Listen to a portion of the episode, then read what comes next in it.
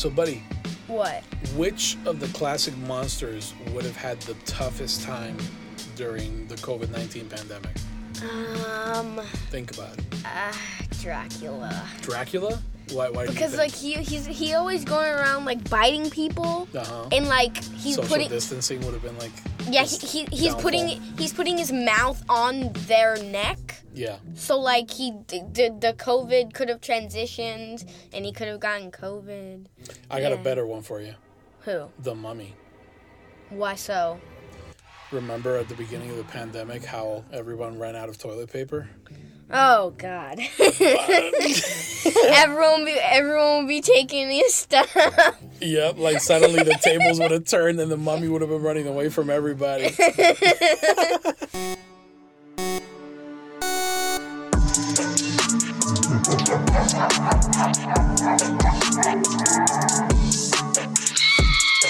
Welcome to Geekology 101. My name is Diego. and my name is Joshua. And today we are going to be talking about the backgrounds and inspirations for some of the classic horror monsters. But first, within our news and review segment, we are going to be chatting it up about DC, DC fandom. fandom. Fa- f- DC fandom. That's how the Italians say it. Yeah, I Ha- watch it. I ha- watch it. The DC fandom. Eating, eating my pizza and lasagna. I don't know. That's offensive. Oh, f- fettuccine. oh my So god. sorry to all our Italian listeners. Um, so yeah, uh, buddy, what was your favorite thing that was revealed or shown at DC Fandom? My favorite was probably the Flash trailer Really?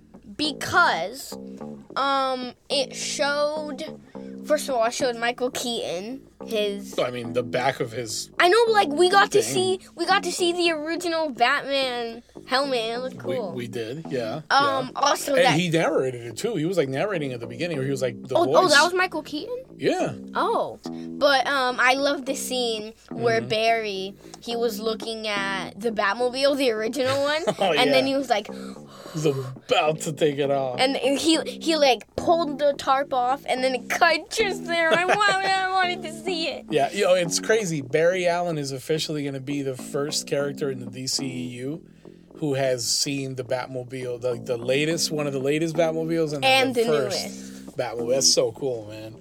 I love that. Yeah, that, that was pretty cool. Did you notice his uh, his new suit? Yeah, it Pretty looks more lighty. Like Yeah. it has a bunch of. I'm guessing it's like it's transferring Speed Force I guess. or something. Uh, and then it seems like we're going to see some variants of Barry Allen. Mm. We- variants, if we will. Um, we saw another Ezra Miller. yeah. And then I'm pretty sure behind um, the Ezra Miller that we know, oh, was Supergirl. yeah, it was Supergirl. Yeah, Mm-hmm. yeah. Which you already knew she was she was going to be in the film, but we didn't know that there was going to be uh, some variants of, of Flash. Yeah. So that's going to be interesting to see how that plays out. Um, we obviously didn't see uh, Ben Affleck's Batman. We didn't see the face of Michael Keaton. Uh, we did see the original Batcave. That was really cool. Um, we saw the beginning, I'm guessing, of what is the, the scene of the death of Barry's mother. Of Nora. We saw him go back in time. Mm-hmm. Well, we didn't see him go back in time, but we, I mean, I'm guessing that's what it was. Yeah. And him like tapping on his mom's shoulder, and she was like, "Ah." You know what I'm really looking forward to seeing is if they pay off the uh, visit that Ezra Miller's Flash gave to the CW "Oh Flash. yeah, Grant Gustin. That would be really cool to see Grant Gustin Yeah. appear somehow. that would be dope." Yeah. I, I almost feel like that that's gonna happen. I, I mean, what did they do to Grant Gustin's Flash suit? Where? Like the new it- one? Yeah, like it, it, Oh, I u- haven't seen it. it used to be a dope leather material. Like Mm-hmm. it looked pretty good. It look it looked like mm, you know, quasi realistic, I guess. Yeah. You know? Um And then they just I wasn't always a huge fan of it, but now they changed it to a I heard that it um, has like yellow boots now. Yeah. and now they changed it to to some cloth. Yeah, they showed that in um in fandom, right? Isn't that where they showed that? The new Flash? Yeah. I No? think so. Anyway, um, all right. Well, my favorite thing was the Batman. that the, the new Batman, the Batman trailer. Mm-hmm. That's a movie, huh? I didn't think it really showed too much. I, I'm, Too I'm much kinda, new footage. I mean, it showed Catwoman. No, it definitely showed a lot of new footage. Like we got more of the Penguin. We actually heard him talking. oh yeah, we saw him. Yeah, I mean the whole Colin Farrell, the fact that he's the person behind those prosthetics and that face and that character is crazy to me. but he, it's such a good job. Like he he has that whole you know mobster voice and. Um, it seems like he's gonna be a, a strong personality, you know. What? What? And mind you, we haven't seen the penguin on the big screen since uh, since Danny DeVito in uh, Batman Returns. And Danny DeVito, yeah, on the big screen, yeah. And Danny DeVito was like a big deal, man. Like Danny DeVito was, he's a very charismatic character, you know, uh, actor. So he brought a lot of personality to, to that character. Very deranged, very dark, kind of kind of sick in the head sort of uh, version of Penguin. I was mad that he didn't have a um A monocle? Well, we'll see. Who knows? Maybe he'll he'll- get one. maybe. Uh, Zoe Kravitz as Selina Kyle. She looked awesome. She looked just like you could tell she's going to have a real strong presence. Um, I'm really looking forward to seeing how, how that dynamic works between her and, and Bruce Wayne. Uh, overall, I like the mystery still behind the Riddler. The fact that they're not showing his face. The fact that it's They only very- showed like a little clip of him. yeah, yeah. And and I'm wondering if uh, if they're gonna keep really his whole involvement a mystery until we see the movie. I feel like the Riddler is one of the best Batman villains because like he's just such pun kind of intended a mystery. Yeah, right. And he's a very obsessed with Batman too. Very similar to the Joker, but obsessed in different ways. yeah. Um, so I, I just I really I like where this is going because obviously in this movie it seems like he's gonna also take on more of a serial killer type of identity. What else did you like? Um, I liked. Oh, I was sad that they didn't show gameplay for Kill the Justice League. Yeah, I know that was weird. Like I thought they would show gameplay. It seems that they showed every cutscene except like the endings of the boss battles. Yeah, they also showed the designs for the Justice League. Mm-hmm. I mean, we always saw Superman. You can't really change his design too much. You like the Flash, huh? in- yeah, in I mean, game. the way that you just said I- you, I like the Flash. I'm guessing that you don't. I didn't No, I thought it was so I weird. I like the armory type. yeah, I think for me it was the helmet. That that was kind of a weird design for me. The the go- he had like goggles, Yeah, which very was goggly. weird. Yeah, very goggly look. But besides that, I liked it. Yeah. Um, and then and then Gotham Knights. They showed Gotham Knights, Mm-hmm. and they showed a lot of story. Yeah, they showed the Court of Owls arc, which they have said that there are going to be different arcs. Mm-hmm. Like apparently, they showed gameplay for a for a Mister Freeze arc, and Hmm, okay. I'm guessing that this is a Court of Owls arc. Which Yeah. I'm obviously I'm not, I'm not guessing it is, Yeah, but it looks cool. The Yeah. Gotham Knights. I guess. Um, I, I don't know. I don't know what it is about this one, man. That isn't that doesn't Super grab appealing? me. Yeah, I don't know what it is. It, it doesn't seem bad. I think the you know the gameplay seemed fine. The story seems cool. I love the Court of Owls storyline from the comics. But there's just something about it that doesn't make me doesn't get me excited. I think the second my second favorite thing from DC fandom was that that first look at Black Adam. Oh man. That The Rock is so good in that role. you liked it? Yeah. That was really cool. Apparently, like we got to see that scene, a scene where uh, Black Adam is being awakened, Summoned. summoned, yeah. Yeah. whatever, from from his slumber or whatever it was. Yeah. Yeah, very impressive, man. Uh, but yeah, it looks it looks really good. I like the tone of it. I like the music. I liked um, kind of like the seriousness of it.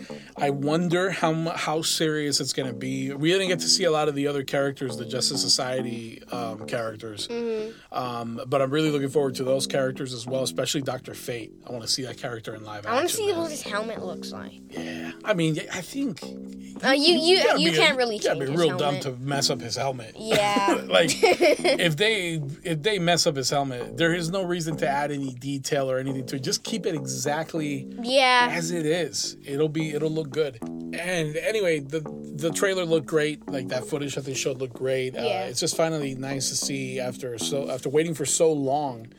It's nice to see something from this because The Rock has clearly been excited about it, and I want to get excited for it too. You know. Mm-hmm. All right. What else did they show in DC fandom? They showed. Uh, Uh, furry, fear of furry of the gods. oh yeah. Shazam, They- furry no the trailer gods. there, right? Just like behind the scenes kind of shots. Mm-hmm. Yeah. Um, I mean, it looked fine. Honestly, it, they're. I don't know. I just I- I'm excited for that movie. I mean, Shazam really was really good. Yeah, Shazam was great. It seems like they're gonna bring back the whole Shazam family. Mm-hmm. Uh, so Every, everybody has Shazam powers, which is very unexpected in that first movie. Yeah, um, and it looks like they're gonna play a lot with the Greek mythology here in this in this movie, which I like. You know, I think that's that's really cool. Um, what else? Uh, they also showed behind the scenes footage of Aquaman, Aquaman Two. What is it? The Lost Kingdom or something? Like that? Yeah, I think so. Yeah. Uh, showed some cool black suit for Aquaman. How did you feel about it? Some people don't like it. What The black suit. Yeah. I thought it looked good, right? I think that the orange suit. You thought it was too much? yeah, it looked way too classic for me. Uh-huh. That it just looked bad. I, di- I didn't like the orange suit in the first movie. Yeah. yeah, I, I like this one more. I liked it too. I thought it looked good. Um, I'm guessing that that suit is going to be something that's appearing for a period of time in the movie. I don't think that's probably his main suit. Right? Um, that's my guess. I don't know. Uh, also, King Orm is back, or Orm. He's not king anymore, but Orm is back. Wait, Orm as in his, His half brother. brother? Yeah. Hmm. Yeah, I was wondering if they're going to end up like doing a Loki and Thor kind of thing there. Hmm. You know, bringing him back several times. It, it looks like he was released because like they were. It seemed like they were fighting side by side or something like that. Yeah. So I'm curious to see if if there's a reason, like there's something that he knows or something, a place that he has to lead them to, maybe this lost kingdom. Um, but I'm glad I'm glad that he's back though. I like the Wait. actor and I like the He character yeah. So uh, did you did you see the trailer that I sent you? for the game. Yeah. Yeah, I did. It is a game. there is a game that was made out of the movie that's going to come out. Oh. Yeah.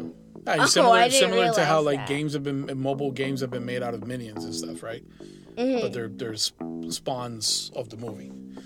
So yeah, there is a there is a, a movie that's going to come out and like uh, it's it's a cartoon film, um, animated film. Mm-hmm. It seems like they got um an actor that sounds like The Rock for no, that is Dwayne Johnson voicing him. really.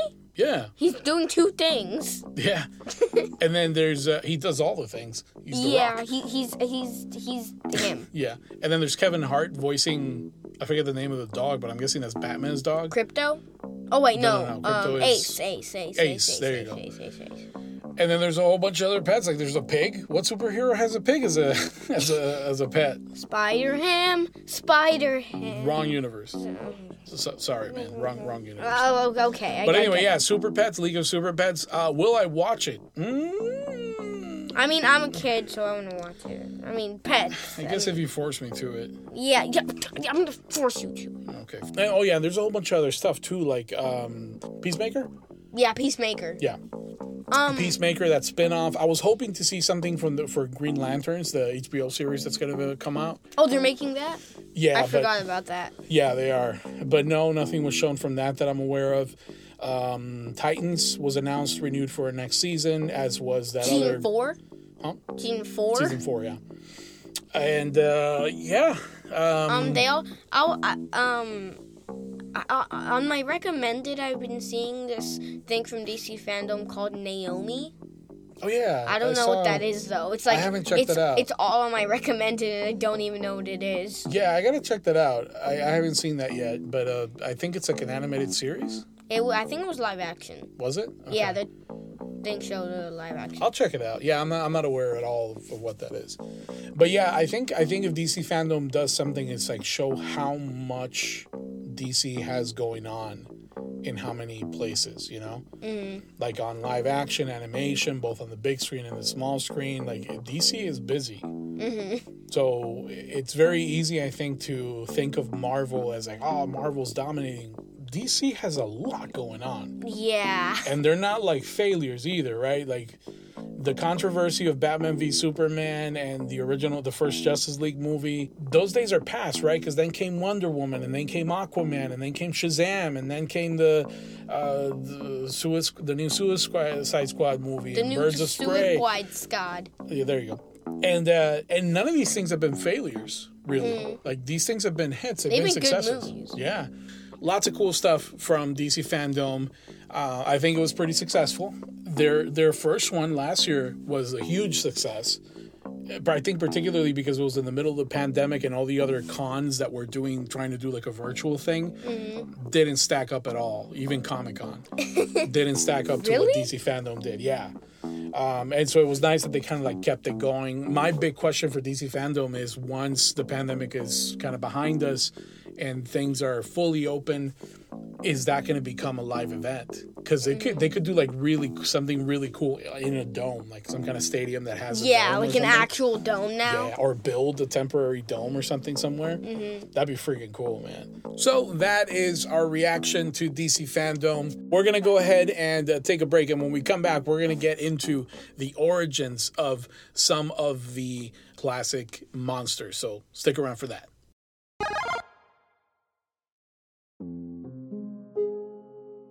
Daddy, I know that you're a man who loves Audible. I am, yes. What kind of audiobooks have you been listening to lately? Well, I actually just finished an audiobook by Matthew McConaughey. It's called Green Lights. Yeah, I I've listened to that because I've heard someone else listen to it. Recently I, I heard him talk on a podcast and then he talked about this book that he was putting out green lights mm-hmm. um, and it's really cool it's kind of like a recap of his life but he doesn't necessarily do it as in like you know here's what i did you know and then i did this and then i did that Yeah. it's he- more like he he really does go into it as like describing his own journey in mm-hmm. life and the lessons that he's learned along the way. Mm-hmm. And this book really spoke to me. I, I'm inspired by it, and the guy's voice is just awesome. He's Matthew McConaughey. You can't go wrong with the guy. so like soothing. It, it really is, yeah.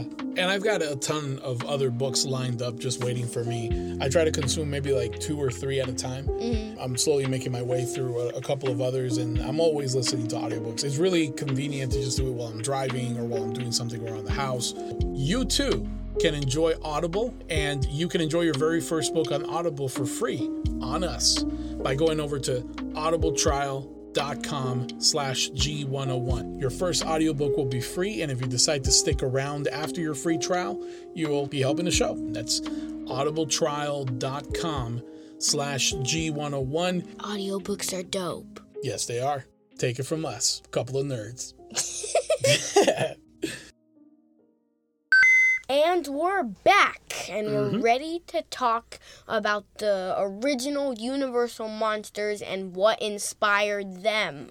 oh Oh, we're not werewolves. i want to be a werewolf A werewolf. i dig it so what are we talking about first man which monster do you want to dive into first I'm going to dive into Frankenstein. okay frankenstein's monster So, kind of what inspired him mm-hmm. is um the person who wrote it. yeah She mary shelley yeah, she originally wrote it around 1815 okay and her 1815 wow that's, that's so story. long ago. yeah Um she and Lord Byron, hmm lord byron yeah they had a sort of a competition okay to see who could write the best creepy story. really And yeah, and after thinking for a long time, Mm-hmm. uh, she was inspired to write what we now know as Frankenstein. Mm-hmm. After imagining a scientist who created life by himself yeah and then got horrified by what he had made. pretty cool actually the the whole concept because to me it seems like almost like a like an ancestor or a predecessor to the idea of man creating machine and the machine like turning on man. Hmm you know what i mean? It's like it's like a sort of artificial life like artificial intelligences. Hmm A- and i wonder if I mean, it is basically artificial intelligence. It kind of is. kind of is because he was created by different body parts put together to make yeah right a new he was assembled he was built right yeah. And then like lightning was needed to bring him to life you know mm-hmm. So it, it really does feel to me like like some kind of precursor to to this whole idea of man creating a monster basically. I feel like that's that's the thing, right? Man's knowledge or science or capabilities turning against them in a way. Yeah. Of course, Frankenstein has been like remade throughout history. Yeah. Uh, the classic film made by Universal was remade eventually because all these classic films were first like in black and white. Then uh, pretty much all of them got remade in color. Um, and then uh, eventually, like different versions of it. Have you ever, do you ever hear of I Frankenstein? I Frankenstein? yeah, no. it's kind of like a more modern one in the 2010s. I think it came out. Really? Yeah, and it was like a, a more modern telling of the story, but Frankenstein was like more regular humanoid looking. Really? Yeah, and very like a good fighter and stuff. They kind of turned it like I think in the 2010s they started turning all these, or, or maybe it was before 2010. They started like rebooting all these movies, and you had like the movie Van Helsing, for example, where they basically turned Van Helsing, the vampire hunter, into like this superhero like character. Um, and then you had uh, movies like this one, and you had the whole Underworld series began. Oh, dang. I just looked up I Frankenstein. Yeah, He literally just looks like a human with scarring on his face. yeah. He doesn't even have bolts in his neck. it's just a a really interesting story that I don't feel has ever been done right after that. Mm-hmm. And to be honest, I don't know that that Frankenstein is a concept that can really be done nowadays unless you weave it into like a story of man trying to achieve immortality or something like that. Because there is like this there's this race almost against death w- with our species. We want to conquer death. There's always some new way of trying to keep ourselves looking younger, feeling younger, more longer lives, you know, that that sort of thing. And and I feel like there might be something there, something maybe playing with genetics or something like that. It seems that uh, James Wan, who's the uh, the director of the Conjuring movies, Yeah. and also of um, Aquaman and stuff. He is supposed to be producing a remake of Frankenstein, Really? and it's supposed to be like following a group of teenagers that find out that their neighbor is building this monster in his basement. What do you think about that? Hopefully it's not um hopefully it's not like hocus pocus style. Like com- comedic? Yeah. Right. Yeah, because see, that's what I liked about Invisible Man. That it, that thing was like taken. It was serious. Mm-hmm. You know, it wasn't like some kind of hokey remake of, of of a classic. No, it was like a serious movie, but it could be very serious because it wasn't trying to like do things beat by beat according to the original movie. It was really like telling a new story, just using the like the raw concept Yeah. of the original. So this to me, this whole thing, the you know with James Was it really using the raw concept? yeah, an invisible man. The menace of an invisible man. Yeah. that is Yeah. the mo- the most basic thing, right? There's an invisible man and he's doing bad things. Uh, and in and in Frankenstein's monster, I think the raw concept is man is creating something that ends up, you know, becoming a monster, turning on on on him, on man. So I I don't know. This it feels small. The whole thing of like a, a group of teens finding out that a guy's making the monster in his basement. But whatever. Well, you know, let's see. James Wan, you know, he's uh, he's responsible for some of my favorite uh, horror related stuff in recent times. So I yeah, I I trust the man when it comes to horror. Let's see what he does with that. All right, which monster should we chat about next, man? How about we talk about Wolfman since we mentioned him? Yeah, let's talk about him. All right. So, Wolfman. Um, Wolfman, of course, is a werewolf, right? Yeah. And werewolves have been in folklore for ages and ages and ages. Um, normally, it's a person who morphs into like this vicious creature, right? And Yeah. the, the creature goes and devours a bunch of people. Typically, when it hits a when it's a full moon. Yeah. Um, others are more like a combination of a man and a wolf, which is the case of the Wolfman. Really? Like he doesn't turn into, he just is one. Yeah, he retains like his human features, but he gets like some features of a wolf. Like he doesn't even get a snout, for example. Really? Yeah, classic Wolfman. You can look him up. Classic Wolfman is, is very much just like a human face, but he gets like a a lot of of hair, hair. and fangs and stuff. Oh, I Yeah. like I like a werewolf that actually has more wolf features. More wolf features. Yeah, so it's either it's always like either one of those two.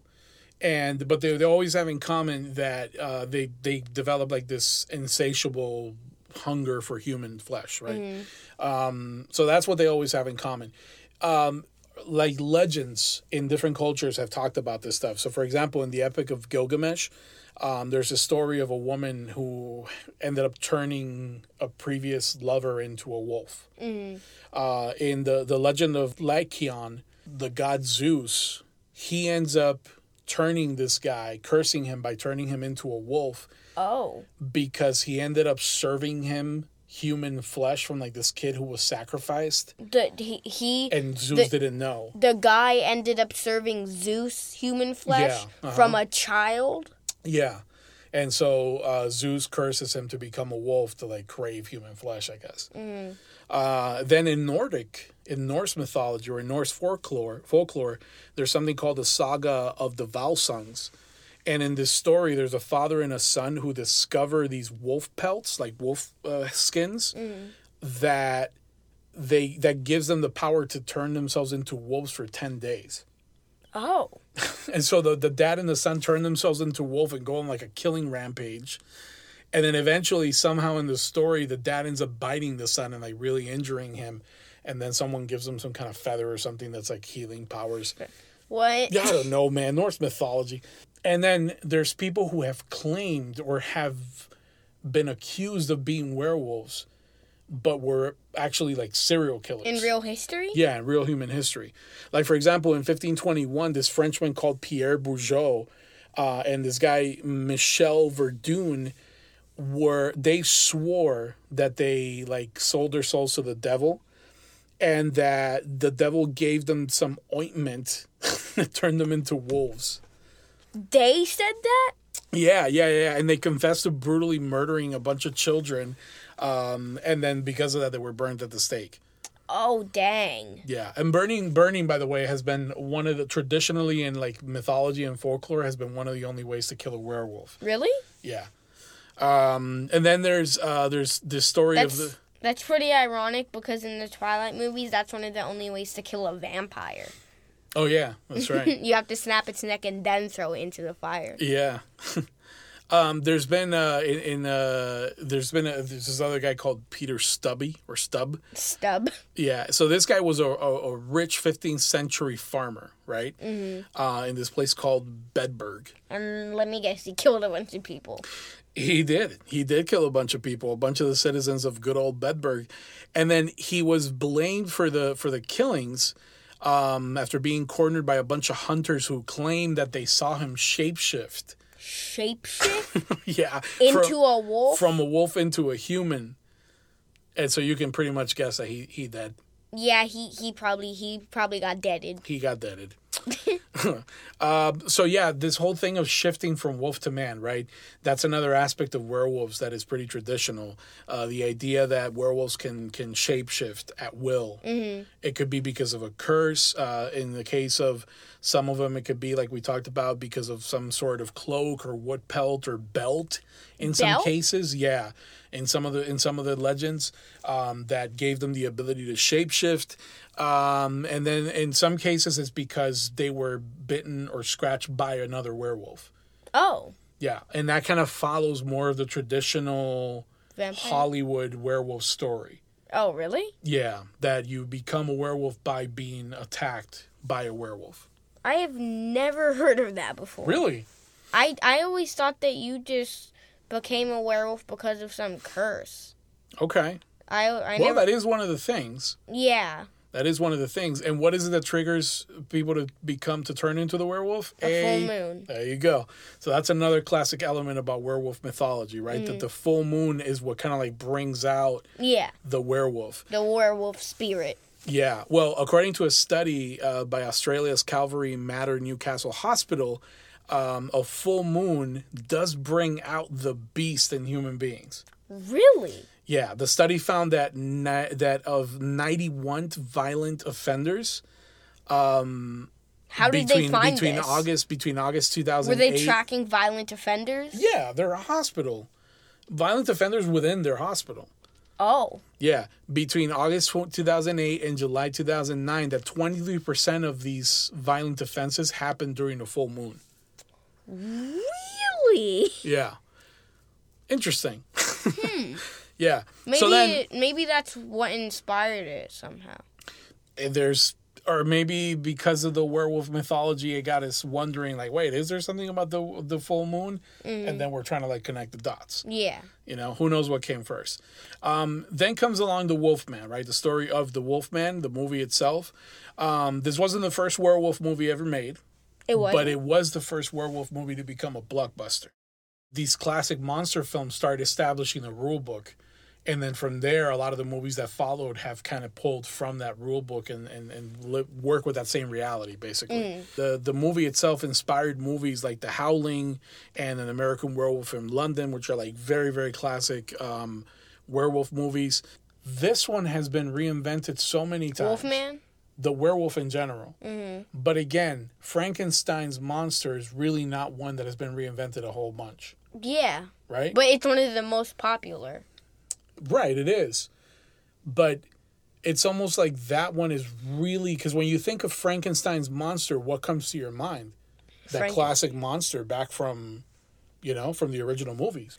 Really, like there hasn't been a lot of reinvention for Frankenstein's monster. However, for the wolf, for the werewolf, there has been right. Like you see the underworld and underworld mm-hmm. in that whole film series. You see like the Lycans are like this whole race of werewolves and stuff like that, and they turn Really? into these vicious werewolf monsters. Yeah, uh, you see in Twilight in that entire film series, you see that they have a very different take on on the werewolf. It's like actually gigantic wolves, and they tied it to Native American culture and folklore. You know? Yeah, like the the werewolves against the vampires. And Yeah. Um, so it's it really has been a thing that's been reinvented. Uh, the Blade movies as well. Um, So it's uh, it's a classic, and I think that werewolves aren't going anywhere. Like I, I feel like that's something that's going to be going on and on for a while. All right, which monster do you want to tackle next? Let's do the monster from the Black Lagoon. All right, the, the isn't it the creature from the Black Lagoon? What I wrote down is the creature of the Black Lagoon. This guy. Yeah, creature from the Black Lagoon, man. What do you uh, what did you find about this one? So I actually found out one interesting fact is that while the movie was being made, Yeah. they still hadn't came up with a design for the monster. Okay. And so um, then Jack Arnold, which was one of the people who was working on it, he actually remembered the certificate that he got when he had been nominated for an Oscar in 1951. Okay. And the certificate, it had a picture of the Oscar statue guy. Mhm. And then, like, it, it was kind of like a light bulb turned on in his head. Okay. and using the Oscar kind of as a base for the design, he just he just made it so completely different. He redesigned it with like fins and scales and claws and a gruesomely redesigned head with Yeah. gills. Yeah, that monster's pretty creepy, man. Uh, one of the cool things about that, uh, of like the story of that movie, is the the whole thing that like they they they discover it's an expedition to the Amazon and they discover these fossil this fossil of like a hand, Mm-hmm. like a webbed hand. Oh, Yeah. And it's supposed to be like within the movie, it's supposed to be that like this thing provides or proves a direct link between land and sea animals. Mm-hmm. wait, how would they have? If it was a fossil, Yeah. would there be bones in the webs between the fingers? Nope. Then how would they know that? Because Hollywood. Did it show the webs? Yeah, I guess. Wouldn't the webs have like deteriorated Son, over the yeah, years? Yes, yes, Mister Mister Factual guy. Yeah, dude, we didn't even start giving dinosaurs feathers until like ten years ago or something. Uh, Honestly, uh, you can't blame them. Come on. ah. yeah, you expect so much from 1950s movie makers. but anyway, yeah, there's, there's the reason why that's interesting to me is because um, there is this uh, there's this mockumentary, Mockumentary. yeah, which is like a documentary, but That's- it's actually like fake. It's like mocking it. It's not mocking it necessarily. It's just something that is meant to be like a, to look like a documentary, but that's not actually real. And so the whole thing is about the the aquatic ape theory. Aquatic ape? Yeah. And so within this whole mm, documentary thing, the theory is that at some point in humans' evolution, in humanity's evolution, Homo sapien broke into two branches. One are the land dwelling ones that ended up being us. Mm-hmm. And then the others were the our ancestors who ended up staying close to water Yeah. enough so that they started interacting more with water than with land. And so little by little as time went on, they started adapting evolution wise, they started adapting to living in the water.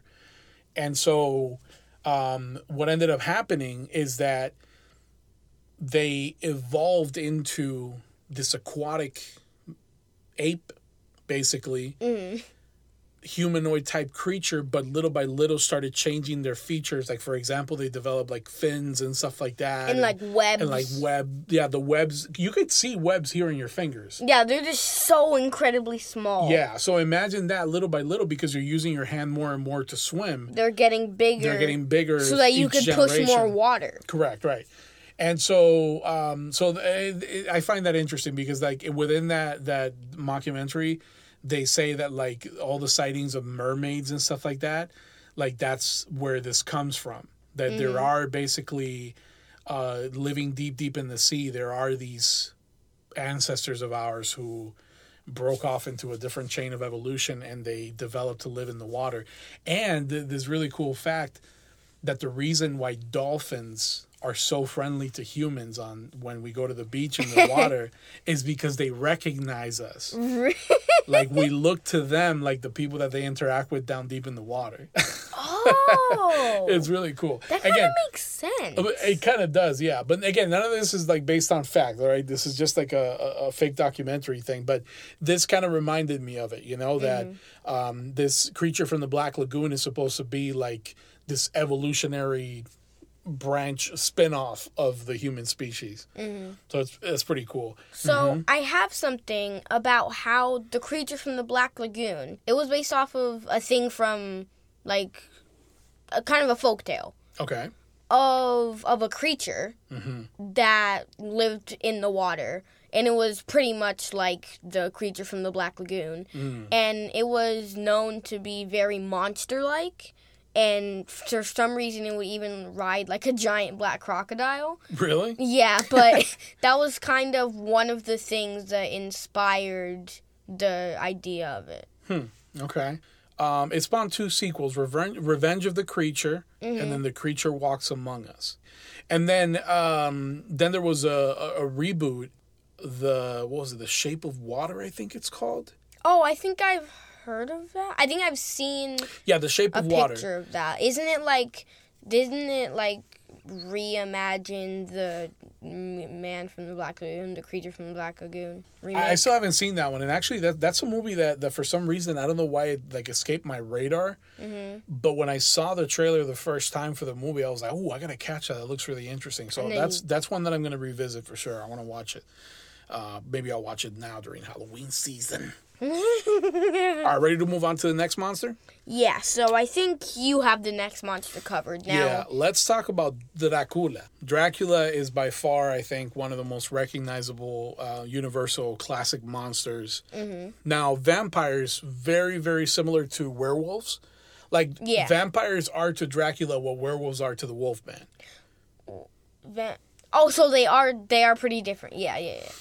Like They're basically, like it, it was like different. vampires were already in folklore for many, many generations. And then Dracula is kind of And then when Dracula came out, Bram Stoker's Dracula, that was basically the thing that took all of that folklore and like formalized it. into a new Yeah, and, And- it, it created a rule book for vampires in a way. And yeah, kind of like Wolfman with werewolves. Yeah, yeah. Like it formalized it into and I, a certain idea. And like it told us, all right, this is what Well- vamp how vampires behave. These are their weaknesses. These are their strengths. This is how they operate. This is how they feed, etc. Mm-hmm. And then movies from there on, and shows and comics and God, who knows what else, have been basically following a lot of those rules. Well, And I uh, feel like for Wolfman, that's not the case why? because now we don't really think of Wolfman. We kind of th- we just think of werewolf. I feel like we don't think of a creature that is just like that. That I see what you're saying. I feel like we think of an actual thing that turns into a wolf, not not just a wolf man. so, do you think that um, when you think of vampires, do you think of Dracula? yeah, yeah. Yeah, I guess I guess Dracula has more more recognition. Probably, you're right. Yeah, yeah, you're right. Because when you think of werewolves, you don't immediately envision Wolfman unless you're like part of an older generation and like you you know you saw that growing up or something like that. My point is that a lot of the stuff that a lot of the rules set in Dracula We're from vampires. became the official rules of vampires. Yeah, yeah, yeah. Moving forward, you know, that's what I'm trying to say. Um, then there's like stuff like aversion to garlic. You got to kill Oh, them with a stake through the heart. The whole thing of sleeping in caskets. Um, sunlight. Thought we already covered that. Before Dracula, though, vampiric entities were recorded in a lot of different cultures. Uh, they were particularly made popular in Western Europe. So there were folk beliefs in like the Balkans and Eastern Europe that um, corpses needed to be staked so that they wouldn't so reanimate. they wouldn't, yeah, become vampires. oh, da- did they actually stake the corpse? Yeah, Oh God. yeah, yeah, for sure. Um, there were variants of vampires also in different parts of the world. So, like in Albania, they were called uh, Shitriga. In Shitriga? Greece, they were called. Yeah, I'm totally mispronouncing this probably, but Yeah. in Greece, they were called uh, Vrikolakas. In Romania, they were uh, Strigoi. Strigoi. uh, and, and like all of these were were more of like the raw vampire type of prototype. Mm-hmm. Just a creature who had either come back from the dead or even in life just became uh, it became necessary for them to feed off of human blood to survive. You know, Mm-hmm. and so they killed people. They did also change that in Twilight, where they where they made it that They they could feed off of like animal. Yeah. It was so, like the- so that they wouldn't have to feel guilty. Right. It's like basically like almost like vegetarian vampire sort of thing. yeah. Yeah. Um, and then, uh, but but it was Dracula that really showed that charismatic and sophisticated vampire, mm-hmm. right? Because now Dracula wasn't like the, the the mindless beast feeding, you know, hungry for blood. It was like very well dressed. He was basically always dressed like in a suit, you know. Mhm. And didn't he have like a high collar Yeah. with a cape or something? yeah. Kind of like um the Doctor Strange cape, but not alive. Right. Kind of looked like that. Yeah. And then there was like this kind of royal feeling to him. You know, he was very well educated and very well spoken, and again, very charismatic. Um, actually, in the remake of the classic Dracula, interestingly enough, the guy who played Count Dracula was Christopher Lee, who is also known as, As Count Dooku. from the Star Wars prequels. so uh, Christopher Lee, may he rest in peace, uh, actually played two very famous counts. Wait, he died? Yeah, he passed away. Oh. And uh, he, he didn't come back to life as a vampire. I know, isn't it sad? That would have been awesome. That would have been epic. You thought I was gone, I'm back. I was all real all along. Talking about Bram Stoker's Dracula, right? This is uh, the creator, the creation of Bram Stoker, a writer who wrote this novel in 1897. Very, very old, like Mary Shelley's Frankenstein. Um, and he basically provided the modern template of, of a vampire. Yeah. Less less animalistic and more sophisticated and intelligent, you know? Um, in in a in a biography about Bram Stoker, it was implied that Ármin Vámbéry, who was a professor at the University of Budapest, supplied Bram Stoker with information about Vlad Dracula, So, oh, so also known as Vlad the Impaler. so Dracula did come from Dracula. Yeah, I guess so. Oh, so that's. However, though, however, however, um, this whole story of him being inspired by Vlad the Impaler, who was like this character in history that was a ruler who was very sadistic and he, He would, was like, a ruler. yeah, Oh. and he would like bathe in the blood of his enemies and stuff like that. Like very Oh, gruesome I, guy. I, I thought he was just a serial killer. No, no, no, no. Mm-mm. Um, that story is the fact that the, the the story that he inspired Bram Stoker's idea of Dracula is not accepted by most modern scholars. Really? Yeah, interestingly enough. What? Yeah, many scholars disagree that that was the origin or the inspiration because there is no, there is nothing from Bram Stoker himself. Think about it. This is a writer, right? Mm-hmm. So if like there's anybody who would have talked about the inspiration for this very famous character of his, it probably would have been himself. He would have written about it. He's a mm. writer, but he never mentioned any kind of inspiration for Dracula. So this could have been just all his own creation. But anyway, whatever the inspiration was, this dude definitely created a monster who is immortalized. Dracula's in Marvel Comics. Dracula is a Marvel character, He is. a. Marvel Comics character. I, I'm saying he is because I, I I think I vaguely remember you telling me this, and and it's kind of new news to me. So like Mm-hmm. Yeah. he is. No, it's like straight up. He is a character within Marvel Comics. He had his own comic, in, like his own comic continuity for a long time. Yeah, a title, a comic titled Dracula. He interacts with Blade a lot, obviously, wait. Did, uh, wh- because Dracula in Marvel in the Marvel Comics world, he's actually like a ruler of vampires within that world. oh, and of course blade has beef with you know Yeah. with, with the vampire world uh, because he vampire is half underworld. vampire. right Wait, does he feed off of vampires? who Blade. he doesn't no he doesn't feed off of vampires Does he feed off to just people?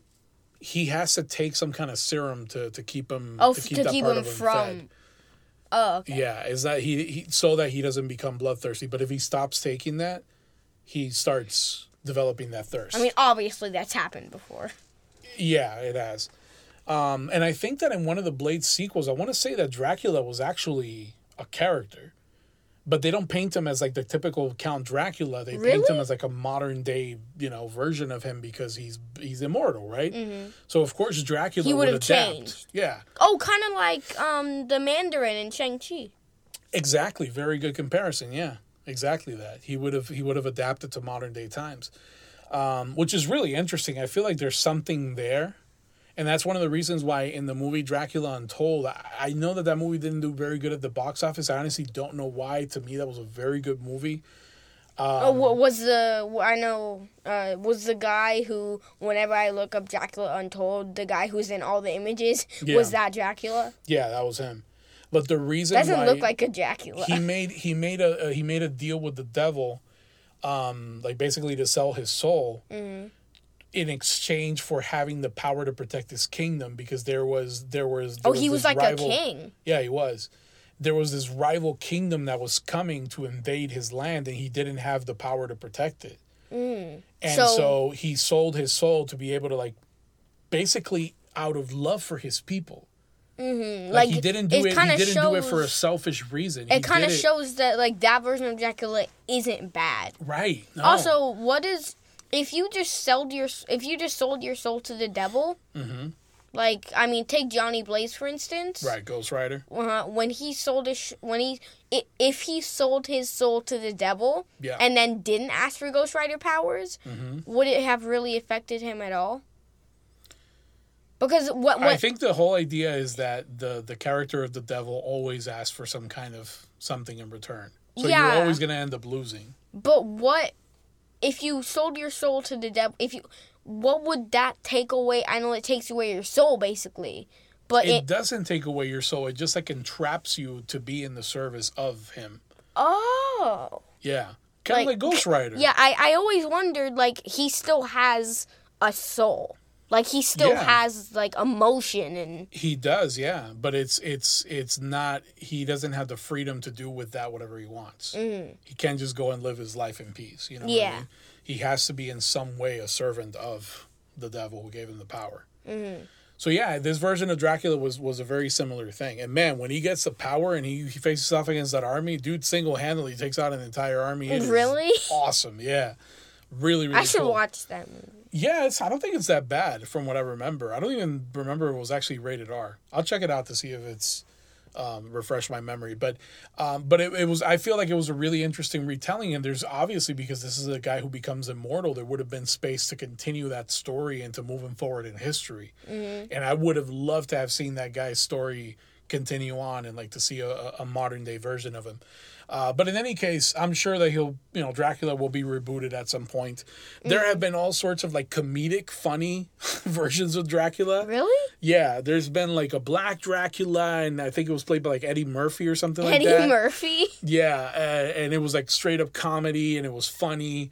Um, and yeah, just so many versions: TV like shows, if I- comics, books, all sorts of things. Interview with a Vampire, very famous, uh, very famous uh, movie that kind of draws inspiration from that regal, royal, very affluent and educated uh, type of vampire. I feel like if I made a movie about Dracula, Mm-hmm. I would have him, uh, even if even if most um, historical, um, like people who research historical stuff nowadays think that he wasn't inspired by Vlad the Impaler. I don't Mm-hmm. care. I'd make him more like Vlad the Impaler. All I would make him more of like a serial killer. Jesus, really? Yeah. Like yeah. Yeah. I would just want to kind of do something different with the character. Okay. Oh, I wouldn't be against that. Um, all right, and let's get to our final monster. Yeah. So my final mon- or I mean our final monster Mm-hmm. is the mummy, known from the movie The Curse of the Mummy. Yes, and as the number one victim from the beginning of the coronavirus. Yeah, pandemic. everyone would try to steal his wrappings get that, get that toilet paper. so that they could wipe. get that toilet paper. So the mummy, Mm-hmm. well, the curse of the mummy Yeah, is actually it's kind of referring to the curse of the pharaohs. yeah, and it's kind of a curse which is allegedly a curse that will be cast upon anyone who disturbs the mummy of an ancient Egyptian. Uh, mostly, it's a, pharaoh. pharaoh, Yeah, right. a pharaoh. yeah. Back in 1922, there was uh, this very famous, like in real history, Mm. there was a very famous opening of the the tomb of Tutankhamun. King Tut. Yeah. Yeah. Um, and this was it kind of like sparked this this interest in this whole Egyptian thing, archaeology and stuff like that and culture.